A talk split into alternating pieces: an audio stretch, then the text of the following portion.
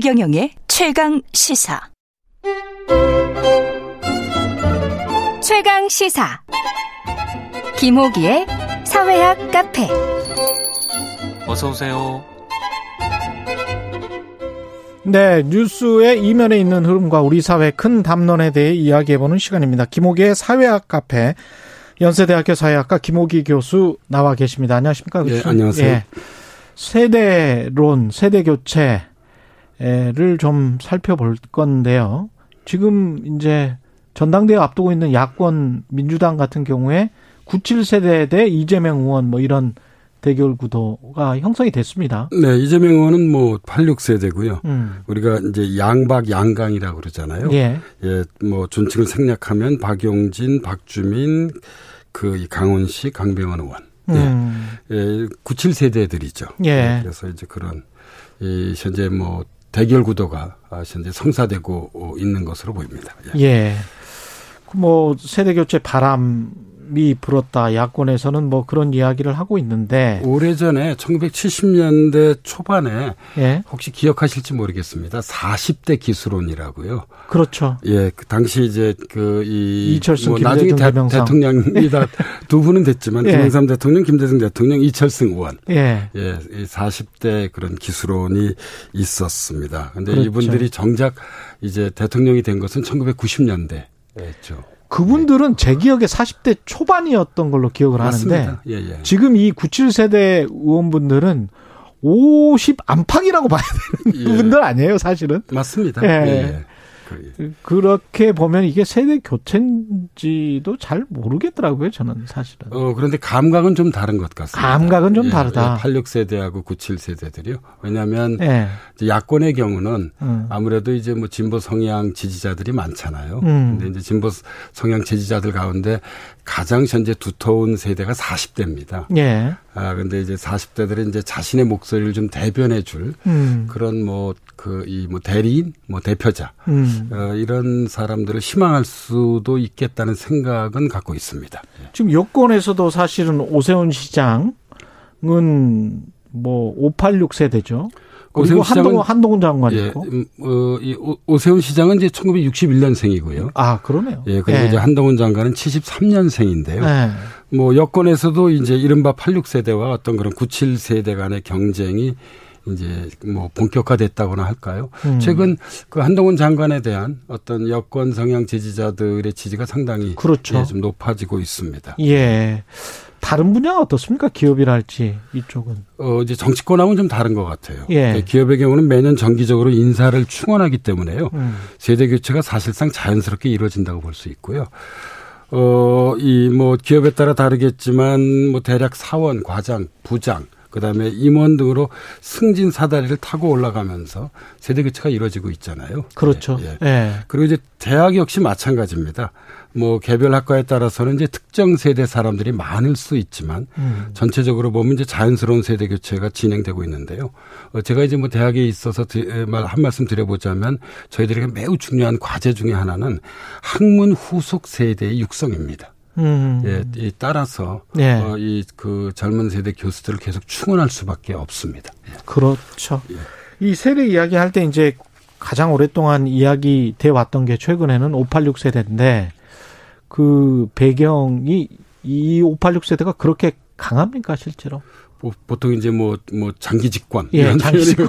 표현을 쓰는 분들도 있는데요. 예. 이제 저는 그러니까 이 새로운 시대 정신을 제시한 세대들은 상당히 예. 긴 기간 동안 그런 뭐 정치적 사회적 영향력을 행사하는 것 같아요. 음. 근데 이 86세대들은 바로 이제 그이 민주화라고 하는 새로운 시대 정신을 제시했고 사실 민주화 시대의 주역이기도 하죠. 음. 예, 그래서 이들에 대한 사회적 관심도 높았고요. 어, 그만큼 또 이들의 영향력도 현재 상당히 장기간 음. 계속되고 있는 것 같습니다. 여권의 경우는 뭐 우상호 비대위원장이나 송영길 전 대표, 뭐 이인영 전 장관, 임종석 전 비서실장이 대표적인 인물들이고요. 뭐 야권의 경우를 보더라도 어, 오세훈 시장도 한때 그 환경운동, 그 시민운동을 했거든요. 그랬죠. 예, 예. 맞아요. 그리고 민면 출신 아니었어요? 예, 예. 예. 원희룡 장관도 사실 학생 운동에 관여한. 그럼요. 예, 인물이죠. 예. 그래서 전부 다 이게 586, 그러니까 이른바 86 세대 이, 이들인데요. 사실 정치뿐만이 아닙니다. 어, 사회 문화 영역에서도 그 영향력이 컸는데요. 이제는 세계적인 영화 감독이 된 우리 봉준호 감독이나 음. 아니면 세계적인 그 이 소설가가 된 작가 한강. 음. 어, 이 한강 아, 이 작가는 1970년생이지만 뭐 문화적으로 보자면 이제 86세대에 속해 있다고 어, 볼수 있을 것 그런 같습니다. 그래서 86 X세대 아닐까요? 한강은? 글쎄요, 이제 그 70학번들이 일종의 이제 경계에 놓여진 예. 이, 그, 이 세대라서요. 그러니까 예. 이제 아, 이 뭐 18이나 19살에 대학을 들어간 친구들은 그렇죠. 예, 80년대 이제 후반. 예. 그 예. 사람들의 어떤 예. 문화적인 세례를 또 많이 받았 기는 받았죠. 예, 그래서 뭐 한강 작가의 뭐 제가 정확한 학번은 잘 모릅니다.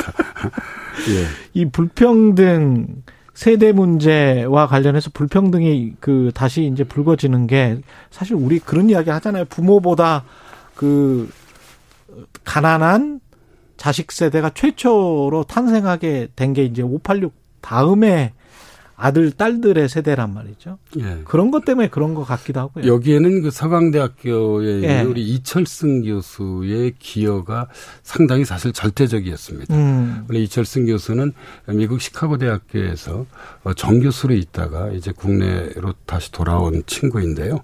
어, 이뭐 아, 제 제자이기도 합니다. 아, 그렇군요. 예, 예. 그래서 예.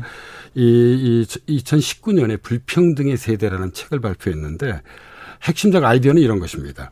586 세대가 정치 및 시장 권력을 장악함으로써 음. 청년과 여성이 세대 간 불평등의 희생자가 됐다는 어, 좀 과감하면서도 예, 예. 뭐또 나름 한편에서 보면 설득력 있는 이 이철승 교수는 이것을 그냥 아, 이, 뭐, 이, 그, 이 주장으로만 제시하는 것이 아니라. 실증적으로 증명 예, 실증적으로, 예, 예, 아. 예, 작업을 좀 하고 있습니다. 물론, 그 이후에. 가령 뭐 대기업 이사랄지 뭐 이런 것들 쭉. 예, 뭐 통계적 작업도 하고 그러는데요. 예. 근데 이제, 물론 반만, 그, 이 반론도 만만치는 않았습니다. 예. 그런데, 그러니까 적어도 이제 우리가 머릿속으로 이 생각해 왔던 것, 586 세대들, 86 세대들의 어떤 그런 뭐 지배라고나 할까, 영향력이라고 하는 것이 너무 길어지고, 음. 그 아래 세대가 희생되고 있는 것 아닌가라고 우리가 막연하게 생각해 왔던 것을 음. 어, 좀 경험적으로 어떤 그런 뭐이뭐 통계를 포함한 구체적인 연구를 통해서 실증해 내려고 했다는 점에 있어서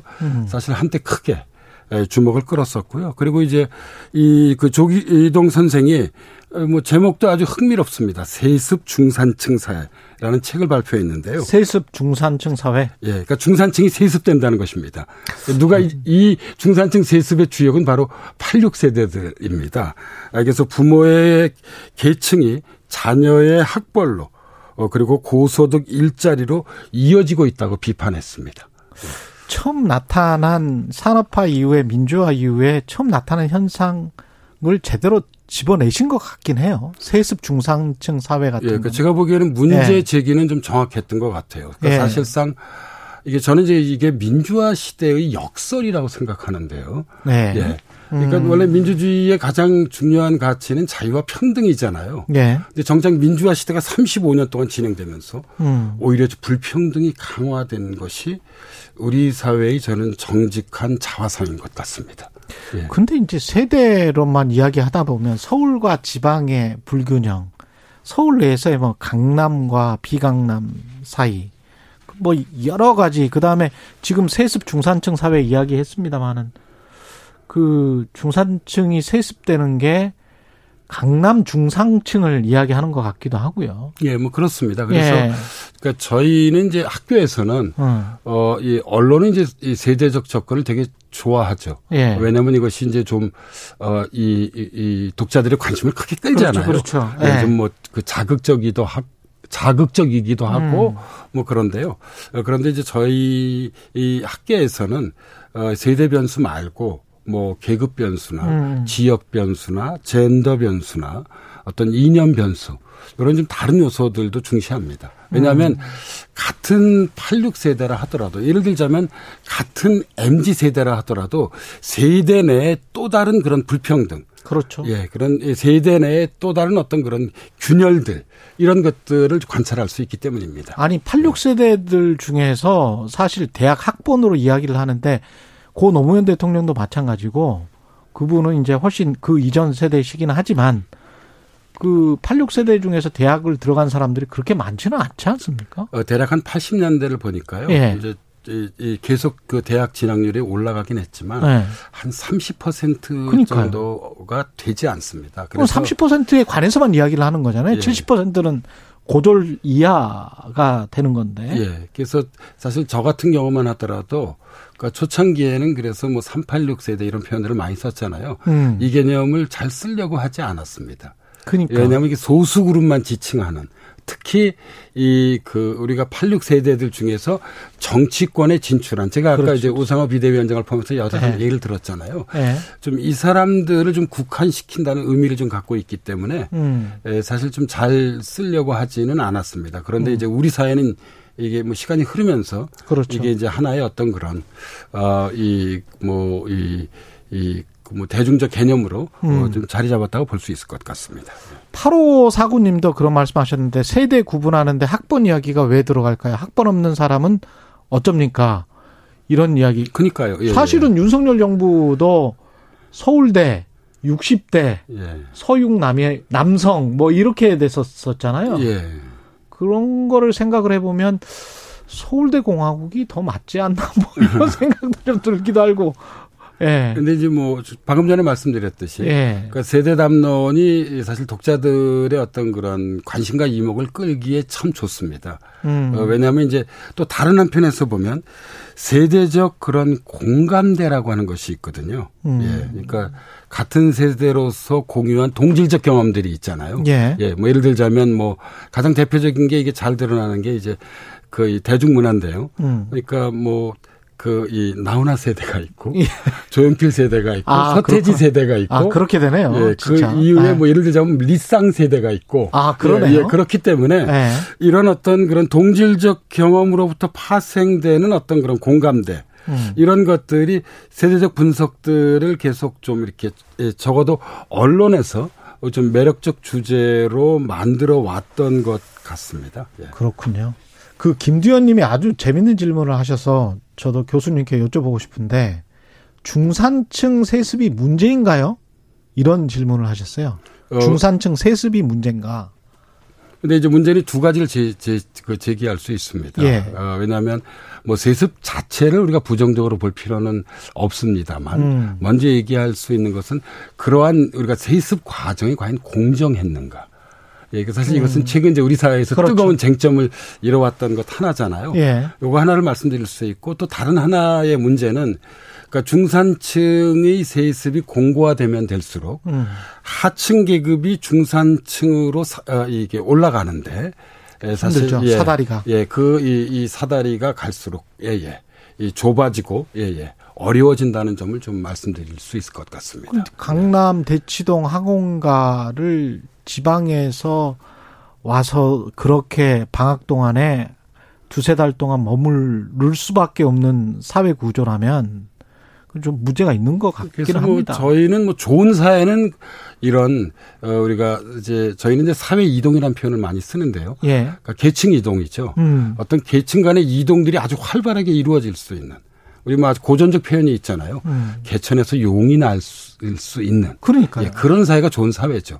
예, 그런데 이제 이 세습사회라고 하는 것은 음. 이런 이동사회에 좀 반대되는. 그렇죠. 예, 그런 사회의 모습이라고 할 수 있습니다. 지금 세대 교체가 그래도 잘 이루어진 시기가 있었습니까, 우리가? 1960년대하고 전 80년대인 것 같습니다. 아. 왜냐하면 이제 그때는 산업화 민주화라고 하는 새로운 이제 시대 정신이 제시됐기 때문인데요. 음. 저는 이 세대 교체 문제에서 중요한 것 중에 하나는 사실 앞선 세대는 기득권을 가지고 있을 수밖에 없습니다. 예. 에 따라서 그러니까 이 뒷세대가 앞세대를 대체할 경우에 상당히 힘겨운 과정입니다. 물론 음.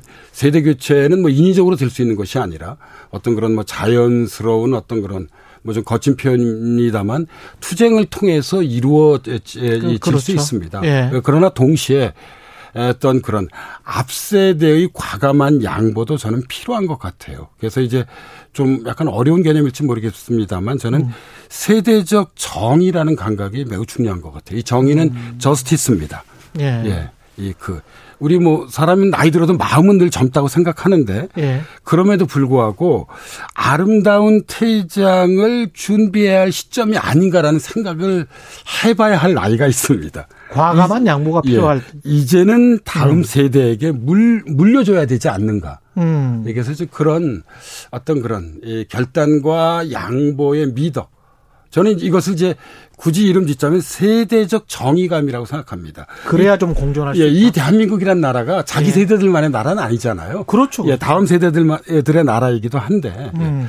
예. 이 점에 있어서 어, 몇달 전에 과감한 정계 은퇴를 선언한 우리 김영춘 그 해수부 장관. 음. 뭐 김영춘 장관이 이렇게 나이가 많은 사람은 아닙니다. 1962년생이에요. 음. 예, 이제 60이죠. 예. 그런데 이제 과감하게 다음 세대를 위해서 이제 그 정치로부터 최재성 전 의원도 떠났잖아요. 예. 예. 최재성 의원도 그렇고요. 음. 좀 이런 어이좀 세대적 정의감, 세 어떤 양보 이런 것들을 좀 발휘할 필요가 있다는 생각을 좀 가지고 있습니다. 예. 알겠습니다. 여기까지 듣겠습니다. 사회학 카페 연세대학교 사회학과 김호기 교수였습니다. 고맙습니다. 네, 감사합니다. 예, 예. KBS 라디오 최경련의 최강시사 듣고 계신 지금 시각 8시 46분입니다.